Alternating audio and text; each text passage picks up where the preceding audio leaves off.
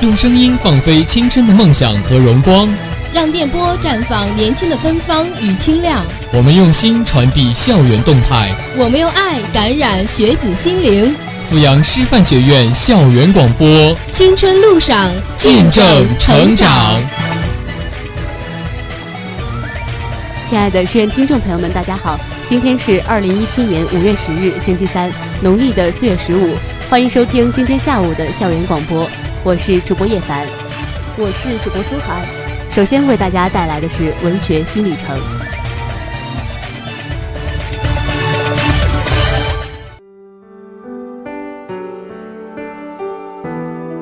带你聆听阳光洒落的声音，为你描述水滴降落的剪影。段文字，一片情。一首歌曲，一份心，在文学里感悟灵魂，在音乐中听见生命。看夕阳西下，呈现亮丽的文学风景线。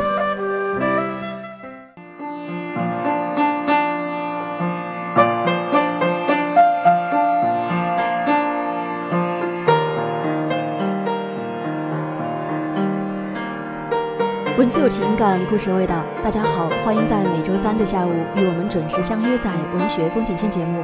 我是苏涵，我是叶凡。那我不知道叶凡有没有看到我们周三的主播亚辉在昨天的空间里发了一条说说，说的是，呃，好像是要再来四年吗？对，当时昨天晚上我也看到了这样一条说说。当时还以为是呃咱们亚辉哥考上了呃辅师院的研究生呢，我也这样认为的，所以我还点开了那个图片，后来才发现是当时录取的那个录取通知书。对，上面呃还写着什么需要再来四年吗？我当时的录取通知书是红色的，那我还记得我这一年啊是蓝色的，好像他的是呃黄黄色的，对。其实现在也是到了一个毕业季的这个阶段，可以在校园中的各个角落都可以看到穿着什么汉服呀，民国时期的学长学姐们都是好漂亮呀。那我不知道，呃，叶凡有没有幻想过自己毕业的时候是什么样子的？看到学长学姐的时候，呃，我也在想，等到三年后我会是怎么样，呃，来拍各种的毕业照。那呃，苏涵，我有一种呃特别大胆的、特别呃挺有意思的一种猜想吧，就是我们毕业的时候可以呃女生穿上婚纱呀，男生穿上呃西服呀，这样拍上一组毕业照，我觉得还是蛮有呃感觉的。据我所知，你们班的男生好像只有四五个吧？那怎么才能配对啊？那既然这样的话，还是男生穿上婚纱，女生穿上西服比较有意思啊。对，这种反串也是一种很好的方式啊。那其实我觉得，对于现在毕业的、快要毕业的大四们的学长学姐们来说呢，在这个学校里的四年，不论他是曾经是让你流泪过，还是开心过，但这这一切的回忆都是最美好的。因为对于我们来说，大学四年是一生中。最好的四年，也是说最青春的四年。是，那等到大四的时候，即将毕业了，这个时候再来说那些去珍惜，真的是已经晚了。嗯，虽然我这句话的确是有些伤感哈，但是不得不承认呢，呃，在大四的时候，大学里的一切，他只能去怀念了。那在这里呢，苏涵也是希望，现在处于大一大二大三的呃各位学生们，也是可以珍惜。自己的大学时光。好的，那今天文学新旅程的主题就是关于怀念，一起来欣赏今天的第一篇文章。你来过一阵子，我却怀念一辈子。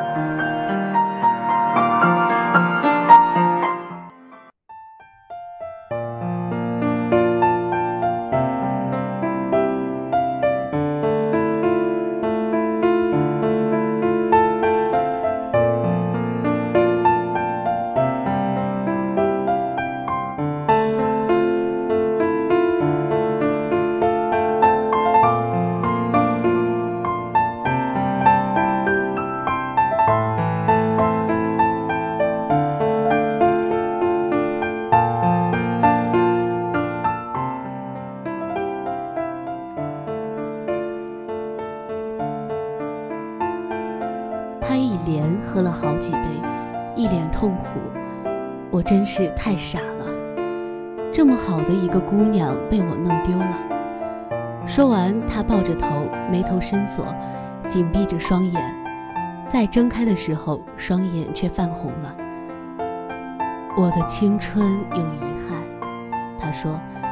彼时，吧台正传来李健的《似水流年》。世界那么大，人来人往，汹涌如潮。你只是来过一阵子，却让我怀念一辈子。不知道哪个作家曾经说过，这世间所有的相遇都是上天安排好的。生活中的很多巧合，其实可能都是已经被安排好的命运。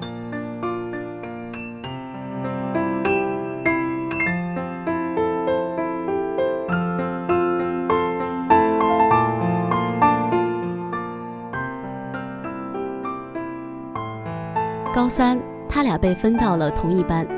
他神色安静，坐在教室的最角落里，阳光透过琉璃洒在他的脸上，而他坐在前排，一头如水的长发瀑布一般搭在肩上，有时笔在沙沙的，偶尔抬头看一下外面，窗外秋高气爽，微风正好。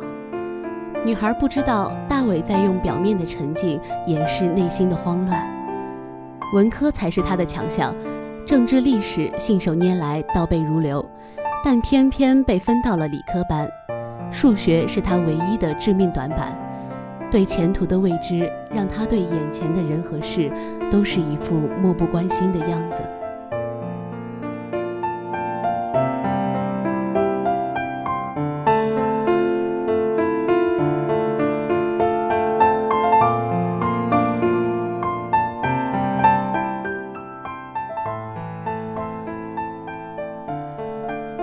校长、班主任对大伟寄予了厚望，再三叮嘱他加把劲儿，抓住最关键的这一年。清华、北大向他抛出橄榄枝，并非没有可能。做不完的试卷，每天堆得像小山一样的笔记本，上课考试，再上课再考试，周而复始。有一天，他无意间抬头，看到一个眼前的女孩，个头高挑，眼眸清亮。模样煞是好看，心里猛地颤动一下。青春期的他对异性的好奇心自然是有的，但是高考在即，平民家庭出身的他，只有读书这条路可以改变命运。于是继续埋头，一头扎进试卷堆里。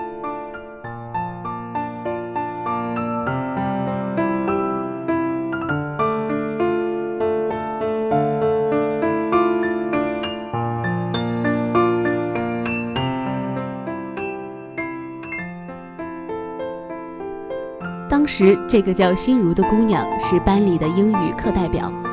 每次发英语作业发到大伟这里的时候，总是避开走廊，跑到窗外递给他，似乎刻意在回避什么。白衣少年的他不懂得小女孩的心思，只觉得这种感觉很微妙。然而，书呆子的大伟平时不喜欢交际，所有的心思都用到了考大学上。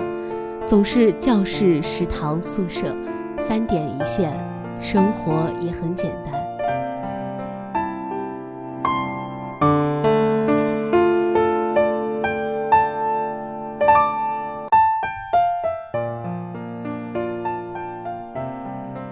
有一次，大伟正打完饭，端着盘子出来，不经意间看到他从身边经过，手里拿的是肉夹馍，他正好看到他。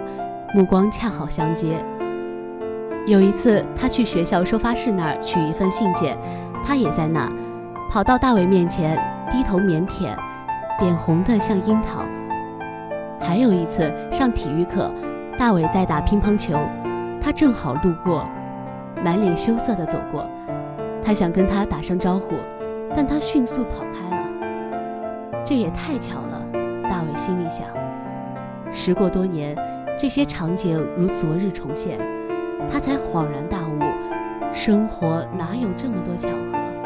很多遇见不过是一个人喜欢你而刻意制造的罢了。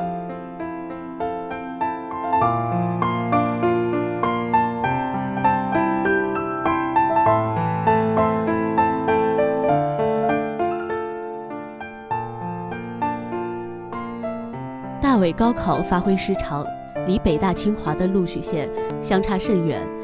高考后的一段时间，颓唐失意，借酒消愁。高三时，心如为了能和他考上同一个大学而拼命努力，他最后如愿以偿，收获了北大的录取通知书。而大家一致看好的大伟却不幸落榜了，去了沈大。生活还真是戏虐。周星驰《大话西游》中，至尊宝在失去紫霞之后追悔莫及，泪流满面的表示：“若要在这份爱上加上一个期限。”我希望是一万年。人生没有什么是过不去的，只是有些人、有些感情，一旦错过，就再也回不去了。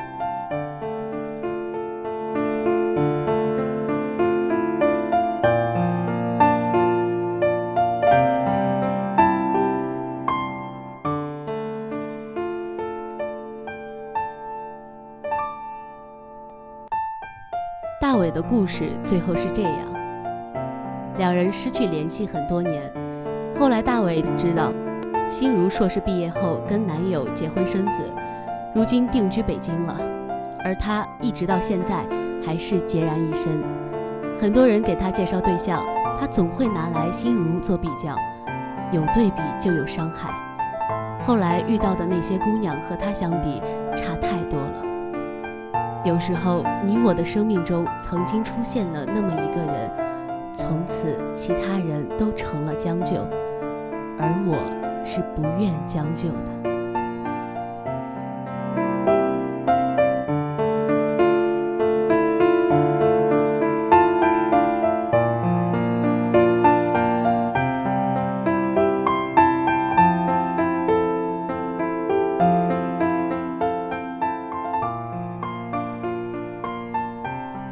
事听到这里，我突然想起张爱玲《半生缘》里的顾曼桢和沈世钧，两人爱得死去活来，却被命运无情的捉弄。经年之后再度相逢，他已经历人生风雨重重磨难，他已早已娶妻生子，日子过得波澜不惊。如果当时勇敢一点，故事是否会是另一种结局呢？说来，再普通的人。这一生也会在青春的节点上遇到某个心仪的人，或成为主角，或是配角，或者只是人生中的路人甲。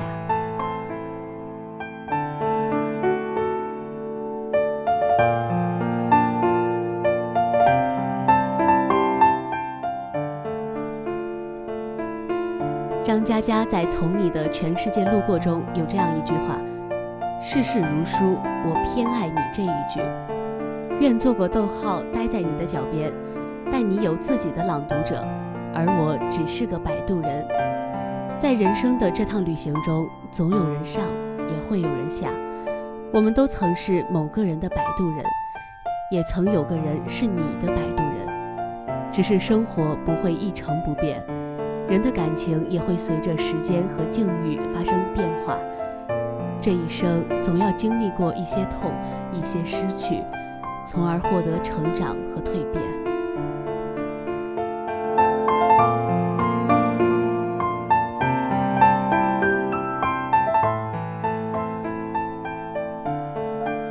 我们只能做到，在能够相爱的时候努力争取，好好去爱，不留遗憾。有时特别想做个没心没肺的傻姑娘。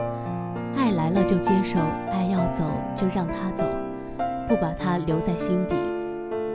也许只有这样，才不会在春风荡漾的时节想到曾经的秋雨绵绵，不会在街头听到一首熟悉的歌便停下脚步黯然神伤。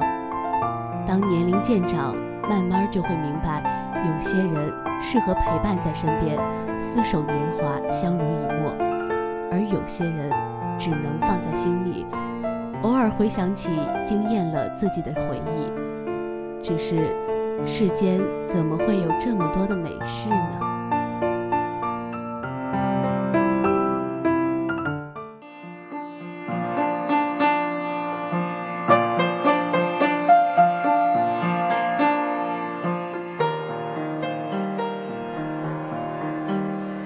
曲之后，欢迎回来。文学风景线带给你不一样的文学精彩。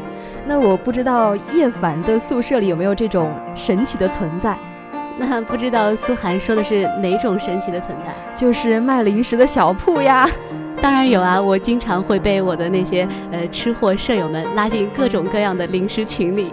像我们这层楼就是有一个这个零食小铺，我还过去看了，里面有好多零食啊，就是那种小时候的零食，我已经好多年没有见过什么牛羊配、什么北京烤鸭、大刀肉啊，各种各样，你知道吗？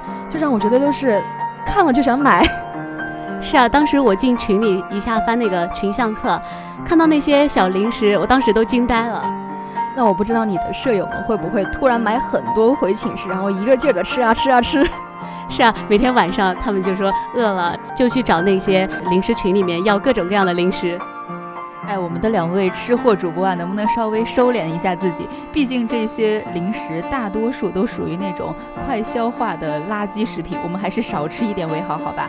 我们要教育广大的呃听众朋友们呢，还是要保护自己的身体哈。刚刚突然冒出来的主播就是主播雨薇，他实在是看不下去了。嗯，那其实我觉得这些零食就是。虽然说它是垃圾食品，那就是特别的好吃。那我不知道叶凡有没有特别特别喜欢的零食？哎，像我小时候特别喜欢那种，呃，叫我把它叫做绿豆糕，不知道苏涵有没有听说过？我怎么觉得你说这个绿豆糕应该不是正常的绿豆糕呢？嗯，对，它不是像咱们之前吃的那种圆圆的，是个那种呃糕点的小饼，它是那种在商店里就那种小商店里卖的，是黄色的纸盒子，里面是那种黄色的松松的酥酥的，呃，特别软，然后被切做六个小方格那种黄色的绿豆糕。我没有吃过，大概我们俩之间有代沟吧，毕竟是差了一岁的。好吧，那我觉得没有吃过，真的好遗憾啊！我不管，反正下次我要吃到。好，交在我的呃身上了。那其实苏涵觉得，我们吃这些零食的时候，呃，更多的是一种回忆吧，就是满满的童年回忆。是啊，其实更多的让我们回忆的不仅仅是食物的味道，还有那些年的时光。好的，一起来看第二篇文章，我怀念的那些记忆中悠扬绵长的美食。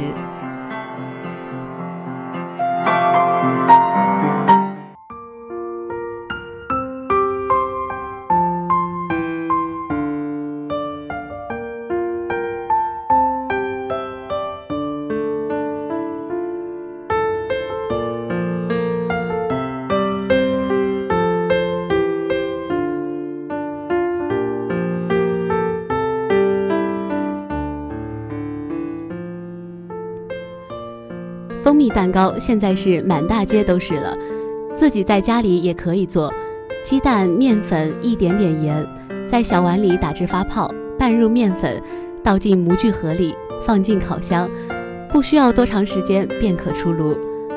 我小时候吃的蛋糕，不知道有没有蜂蜜，甜味是有，可能是香精。那时候还叫鸡蛋糕，是学校的小工厂做的。每到秋冬，第二节课下课后，小工厂生产的鸡蛋糕就会被抬到教室里，由班长分发给学生们。不过当然不能白吃，每个月家长要交二十块钱的糕点费。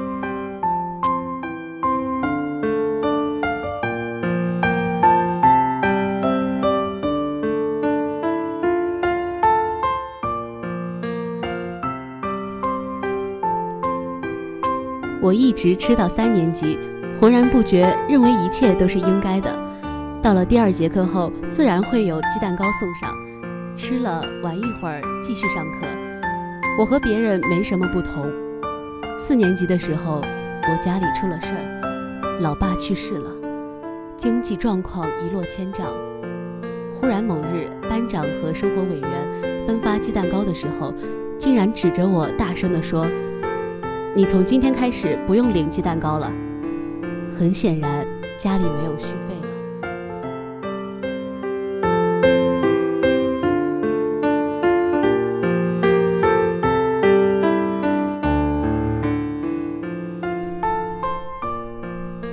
我脸在发烫，教室真没法待了。我迫不及待地跑去操场，好像个犯罪分子似的，在沙坑、双杠边游荡。我要流泪了，就索性两腿吊在双杠上，倒挂着，眼泪扛住了地心引力，暂时不流了。上课铃叮铃铃的响，我装作听不见。可我到底是个好孩子啊，课不能不上，不上课就对不起父母，对不起自己。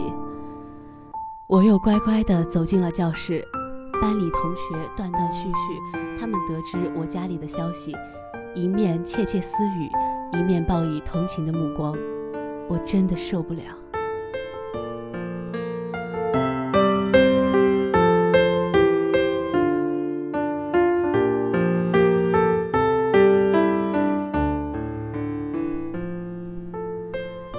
家里人到底是关心我的。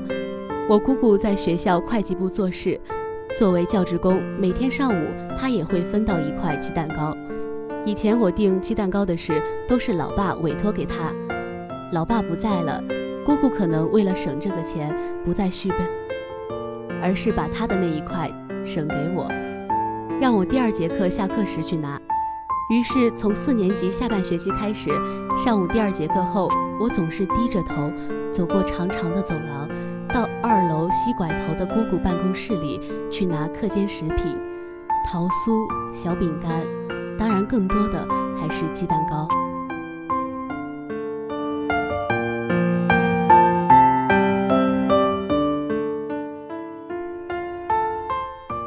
我走进去，看见鸡蛋糕放在卫生纸上，静静的。姑姑工作繁忙，看到我来了，便说：“拿去吃吧。”我的脸又一热，多么令人尴尬的鸡蛋糕啊！从别人手上讨一口鸡蛋糕吃，尽管也不算别人，是姑姑，但我还是觉得莫名的羞愧。吃了几个月，我的自尊心实在有些受不住。我不再去找姑姑，下了课我就玩消失，去体育器材那儿倒挂双杠。此时此刻，我只想用运动、用汗水来麻痹自己。不让自己去胡思乱想。后来我也不去姑姑家拿糕点了。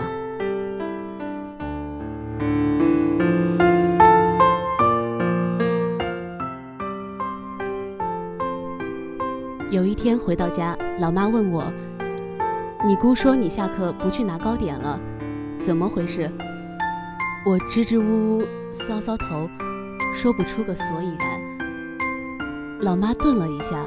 似乎明白了什么，她说：“那算了，不去就不去了。”老爸生病期间，我中午在姑姑家吃饭，姑父怕我去医院看完老爸之后身上有细菌，时不时的会让我站在院子里转圈儿。他拿着一支喷花的细花洒，一边喷一边转，我像一棵树被喷了一遍。喷的不是水，是消毒液。老妈知道后大哭一场。九月新学期，老妈给我续了费，我又有鸡蛋糕吃了。